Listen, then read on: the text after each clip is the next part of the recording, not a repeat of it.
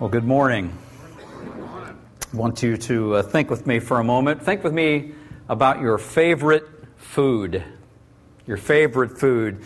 Uh, maybe your favorite food is roast turkey with mashed potatoes and gravy, stuffing, what you might have this week. Maybe that's your favorite food. I'm looking at that thinking I'm ready for Thanksgiving today. Maybe that's your favorite. Maybe your, food, your favorite food is something else. Maybe, maybe your favorite is a two inch filet mignon steak, perfectly seasoned, wrapped in bacon, coming right off a grill. That looks pretty good, doesn't it? Maybe your favorite food is smoked barbecue ribs. I know some of you really like smoke. I mean, you have smokers and you do some amazing things with it. Maybe this is one of your favorite things uh, right there. That looks pretty good, huh? Uh, or maybe just totally different category of things. Maybe, maybe your favorite food would be a piping hot cinnamon roll drizzled with thick sugar glaze. And the truth about you is that you don't want just one of these. You want two, three, etc. Or maybe your favorite is homemade apple pie. Maybe it's ice cream. Or maybe it's both apple pie with ice cream. Now, some of you are thinking, why are you tormenting us like this on the week of Thanksgiving? Well, it's not just because it's Thanksgiving. If you've never thought of it before, and perhaps, perhaps you haven't, God could have made our bodies differently than He did. He could have made our bodies to operate on some kind of boring, bland fuel, okay? He could have made our bodies in such a way that when we get tired, you just scoop down a, a handful of dirt, shove it in your mouth, swallow it, and you're good to go for another three or four hours. I mean, think about that. I mean, he could have done that, but he didn't. I mean, God went over the top and he instead made food. I mean, he, he filled the world with way more delicious, more colorful, more variety filled food than he practically needed to. Why do I mention that? Because our lives are filled with ordinary blessings like that. Every one of us. Blessings that we take for granted, that we just don't even entertain except in odd moments when something brings them to mind. And this week you have opportunity, you and I do with Thanksgiving, just to give God gratitude, express our appreciation for the many, many ordinary blessings that fill our lives, children that are part of that, family members and so forth. I hope they'll take advantage of that. But there are times when you and I find ourselves not just um, in need of some of these ordinary blessings or just thinking about them, but there, there are times when we need an extraordinary blessing in our life. Something from God uh, that just doesn't fit in the category of normal. Maybe it's because of a sick child, maybe it's a, a damaged relationship, maybe it's a life threatening situation of some kind, something that went wrong in life that you tried to do something about but couldn't, uh, didn't succeed at it, whatever. Uh, every one of us has times in life like that when we need an extraordinary blessing, an extraordinary intervention from God in some way. And this morning, we're going to look in Scripture for how to approach God for some of the ordinary or some of the extraordinary blessings that we need in life. My hope is as we work our way through uh, the, the, scriptures on this, that you'll listen real close because everybody, everybody has these moments. And uh, God wants us to be able to partner with Him and experience the blessing that He's got available for us. If you have your Bibles open, it's Luke 17. Luke chapter 17 in the New Testament. Uh, if you don't have your own Bible, there's Bibles in the shelf in the chair in front of you uh, for most of you. Uh, grab one of those, open it up I want you to take uh, page 629 uh, in that book in the Bible in the chair in front of you. And I want you to follow along. In this particular passage, Jesus had just begun a, his, a journey to Jerusalem. Ultimately, it was the one where he would go there, and, and in the end, he, he would die. Uh, but this is sort of the beginning, early part of that journey. He was headed there to celebrate Passover, and on his way, here's what happened according to Luke 17. We're going to start at verse 11. So look at verse 11 with me as we begin. As Jesus continued on toward Jerusalem, he reached the border between Galilee and Samaria. And as he entered a village there, ten lepers stood at a distance, crying out, Jesus, Master, have mercy on us. He looked at them and said, Go show yourselves to the priests. And as they went, they were cleansed of their leprosy. One of them, when he saw that he was healed, came back to Jesus, shouting, Praise God! And he fell to the ground at Jesus' feet, thanking him for what he had done. And this man was a Samaritan. And Jesus asked, Didn't I heal ten men? Where are the other nine? Has no one returned to give glory to God except this foreigner? And, and Jesus said to the man, Stand up and go. Your faith has healed you. Now, the Bible is giving us here a real life example of some men who needed God to grant them an extraordinary blessing in the area of their, their health and well being. That was where they needed God's intervention in their life, and Jesus met their need. If you re- uh, read along in the text with me, you see that. But Jesus didn't respond to their request for help simply because they had a need. That wasn't why he responded. There's a lot of people in Scripture Jesus came in contact with had needs. Jesus didn't intervene. He didn't respond because they had a need. He didn't respond just because folks wanted to see a miracle. If you look in the Scripture, often when people were just like looking for, you know, the big show, he kind of withhold. He'd kind of withdraw from that. But that wasn't what was going on here. Jesus granted these ten lepers an extraordinary blessing because of how they approached him. I mean, they approached him in a particular way. And since every one of us is going to need God's extraordinary blessing in our lives sometime, in some way, it just makes sense to me to think how did they approach him? And maybe I, maybe we, should approach God in a similar manner when we have needs for extraordinary blessing in our lives. So this morning we're going to talk for the next few minutes about three expectations that God has for every person who comes to Him for some extraordinary blessing. Expectations that um, we just kind of need to get in line with, learn from, live according to, and that's what we're going to talk about for the next few moments. The first expectation that God has of every person who comes to Him for some extraordinary blessing is this He expects hope. He expects hope. It's necessary. Hope is necessary on the part of the person making the request. In this particular story, Jesus meets a group of 10 men with leprosy. Most of you are familiar with leprosy, but, but maybe you don't know that much about it. Leprosy during those days was a terrible skin disease that would start with white patches, sometimes lumps on the skin, usually uh, what, what, kind of went along with it was numbness. It would set in, it would rob strength from the muscles, it would take away feeling because it attacks the nervous system. Uh, so, fingers, toes, eventually feet and hands. I mean, you'd lose feeling in these critical components of your body. You'd just feel nothing. And so, consequently, you could, could burn yourself and not even feel it. You could could uh, hurt yourself in other ways, break a bone and not even realize it, except for, for uh, the, not the pain, but for the, the, dis, the deformity, the dysfunction that resulted. The disease eventually would progress to the face, which would become horribly disfigured beyond recognition. Hands would eventually stiffen into claws because the muscles would atrophy. Feet would cripple, become useless, and because the disease was contagious. Lepers were required by law to keep a significant distance from others. And they were to announce their presence if they were near someone by shouting, in ancient times, unclean. Unclean. It was a warning that what I have, you don't want. Stay away from me. What we see in the text is 10 medically hopeless men in this condition, no hope for medicine. But they come to Jesus and cry out for help. What we see is hope. Nobody else might be able to help them, but they're turning to Jesus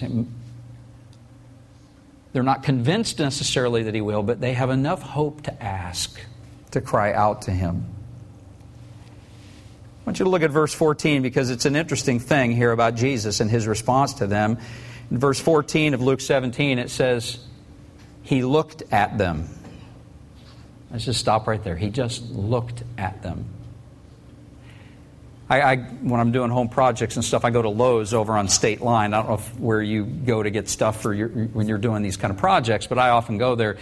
And it's not uncommon for me to leave there and I pull up to some of the intersections nearby there and they have these little islands in between the lanes. And most of the time, probably 80% of the time, there's somebody standing in that island near, near that intersection with a sign, a cardboard sign. It says, sometimes it says, we'll work for food. Sometimes it's uh, you know, I need help. It, people stand there with all kinds of things. Have you ever noticed when you get to that intersection, you like me, that if you don't have any money or it's a, something that you just kind of feel awkward about and you think, I'm not going to give them any money in this instance, you know, have you ever noticed it's just kind of hard to look them in the eye?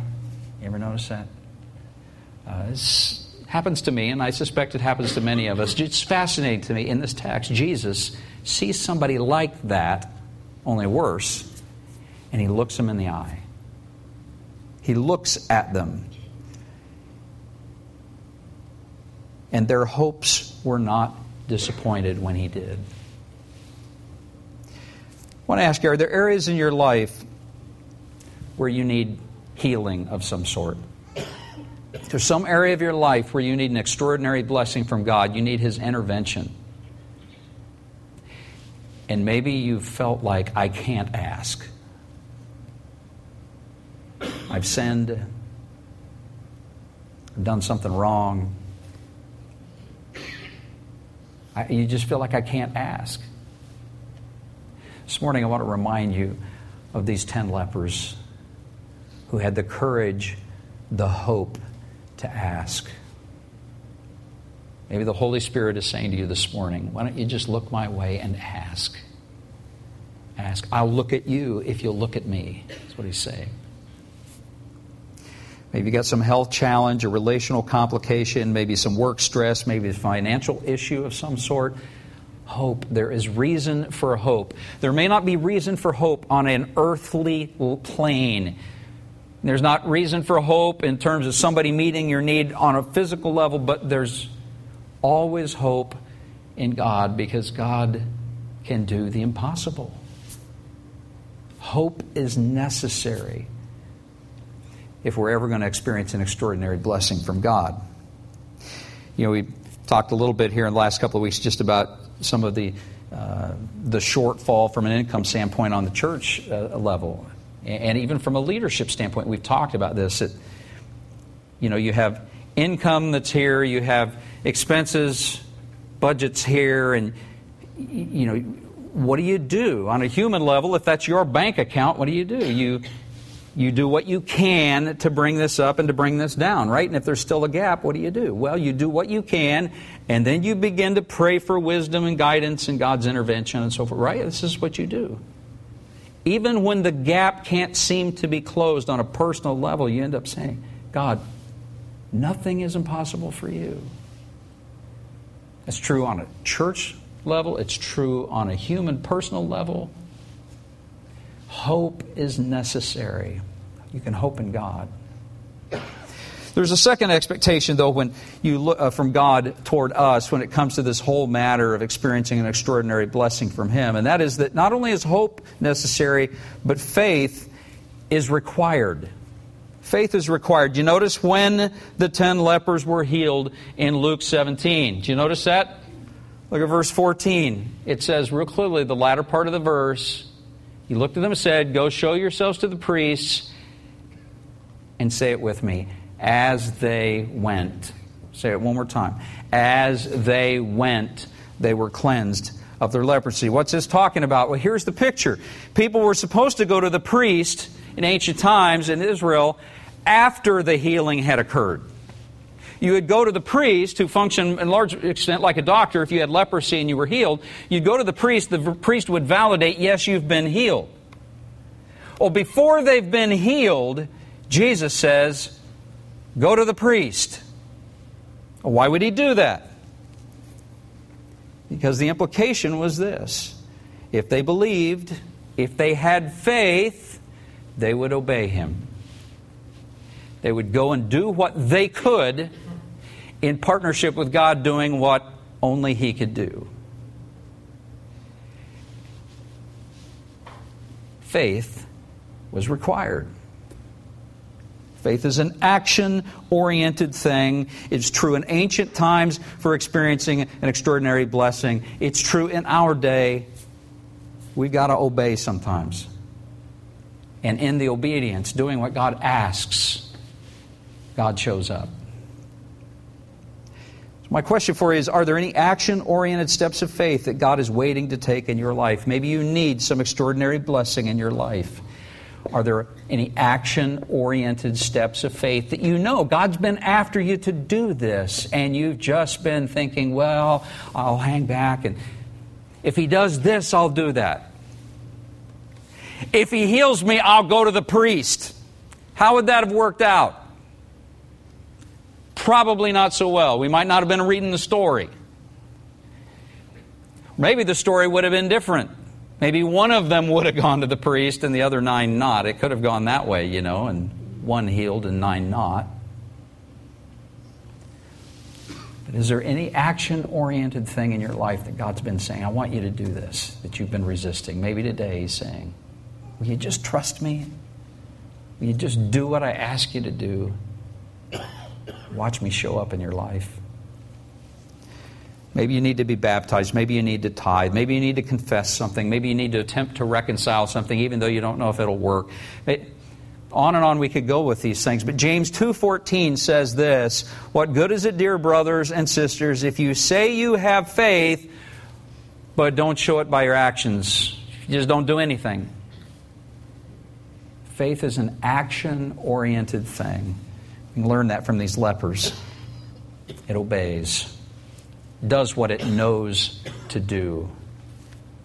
There's a third expectation that God has of every person who comes to Him for some extraordinary blessing, and that is that gratitude is appropriate. It's appropriate. In fact, it's deserved, really. How many were healed in Luke 17? Ten. Ten. Ten were healed. Luke 17. Bible says in verse 15, one of them, when he saw that he was healed, came back to Jesus shouting, Praise God. Praise God. I, I don't think he said praise God one time. If you had the leprosy thing of that day, this is like praise God just summarized a plethora of words, paragraphs of praise that he uttered to God summarizes it praise God, praise God. And he fell to the ground at Jesus' feet, thanking him. You just get, I could add the word profusely and not do harm to the text. Thanking him profusely for what he had done. This man was a Samaritan. Jesus asked, Didn't I heal ten men? Where are the other nine? Why did only one return? Maybe he was busy, maybe he was distracted, maybe we got confused about where they were. Who, who, knows what? The Bible doesn't specify, but just as gratitude was missing in 9 out of 10 in that day, it's probably missing in 9 out of 10 in our day. And that should not be. It just should not be. And this week, you and I can do something about that. Obviously, we're going to have Thanksgiving this week, and you and I have opportunity this week to express gratitude to God for the many things that He does in our lives, ordinary things like food that you're going to enjoy, all the way to extraordinary things, interventions that He's done in your life in the past. That you take a, set aside a, a little moment, a few moments yourself, individually and maybe collectively, to just reflect on these things. Maybe you need to thank God for His provision of health or safety or security or freedom to worship or something else. Maybe you need to thank parents you know, for sacrifices and blessings that they've brought into your life. Maybe you've got the opportunity, the blessing of parents still alive. You can verbalize some things that in the past you just, it's like you feel, but you just don't ever take the time to put into words.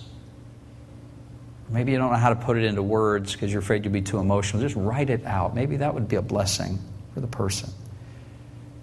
Maybe there are coworkers or bosses you need to thank. Maybe there are teachers or friends or clients or Maybe there are children you need to thank in certain ways, or children you need to thank your parents in specific ways. Here's the thing in our day, in a world where everything can always be better, what do you think that does to gratitude? It just kills it because you never focus on what's right. All the time we focus on what can be better. There may be 10 things right, but we're focused on the one or the half of one that might be wrong because that could be better. We do it in our jobs, we do it in our families, we do it in this nation, we do it every sphere of our lives reflexively. When gratitude is deserved, when it's appropriate toward those in our lives who blessed us, and certainly toward God who has blessed our lives with countless ordinary blessings and many extraordinary ones. If we're going to be people of God, we've got to learn to become more gratitude filled. We've got to train ourselves to see the glass as half full instead of half empty, instead of a quarter empty. You know, we got we got to see it. You just got to see the world differently. It's appropriate. And this is a great week to think about that. And it's important because there are going to be times when you and I need an extraordinary blessing from God, and how we approach Him matters. I was thinking about this as we were even worship, worshiping because uh, the Old Testament Psalms talks about I enter the courts. Uh, David writes, "I enter your courts with thanksgiving." Is what he says in Psalms, and he's he's speaking about prayer and worship, and it's just it's like with Thanksgiving, the, the gates of heaven swing wide open toward God's children. The implication is, if you, we had time to unpack all of that, it's like to the extent that we come with self interest, self importance, various other things, the gates of heaven just stay shut. They just stay shut because the kingdom of heaven is not about selfishness. It's not about me. It's not about you. It's about us together with God being in a right relationship. And when we come with the gratitude that He is deserving of, and when we have hope and faith present, it's a recipe for a blessing from God. Ordinary blessings and extraordinary ones. If we have the faith to ask and obey. So you need to summon a little hope in your situation today? Do you need to, need to demonstrate a little faith in some area? Maybe you need to express a little gratitude. I guess probably most of us can, can benefit from doing that. If you will, just might throw open the door of heaven to bless your life and mine. As we wrap up this morning, I want to remind all of us of the most extraordinary blessing that God has given us the single most extraordinary blessing was something that on the front end we didn't even ask for. He's given us forgiveness. He's given us the promise, the future of everlasting life that we don't deserve, but that in His mercy and grace, because of the thought of being separated from you and from me, He gave us anyway, gave it to us. But you know what's required to experience the blessing that God wants to bring into your life and mine, the most extraordinary blessing. What's required is hope that, in fact, He did this for you. Faith is required. That you'll look in Scripture and, and approach Him courageously and in a faith filled way according to how He asks. That you'll confess your own shortcomings, that you'll invite Him into your life, that you'll you'll submit yourself to baptism as the scripture teaches, that you'll, you'll pursue a life that's oriented around Him and not a life that's oriented around you. This is that you'll die to self. And of course, gratitude is appropriate. Because apart from His sacrifice, you and I would have no hope and no future.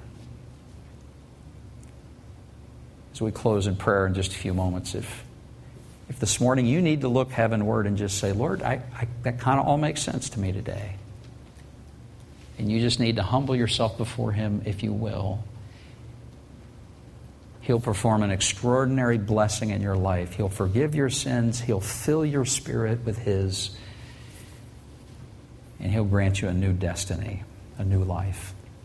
Let's all stand together. We're going to wrap up in prayer this morning, and I would just encourage you that if you need to invite Jesus to be first place in your life, do that. If you've got, if you need to be baptized uh, here in the near future, you can just come let us know that. If you've got some other area of need in your life, some other area where you need an extraordinary blessing from God, uh, we'd be happy to pray with you about that this morning. Uh, because all of us have those times when we do. And um, I just want to pray that you'll have a blessed Thanksgiving week as well as we grow in gratitude together. Let's bow our heads and we'll be dismissed afterwards. Heavenly Father, thank you for every single person here. There's none of us that deserve the kindness that you show us in Scripture. Every one of us comes to you this morning longing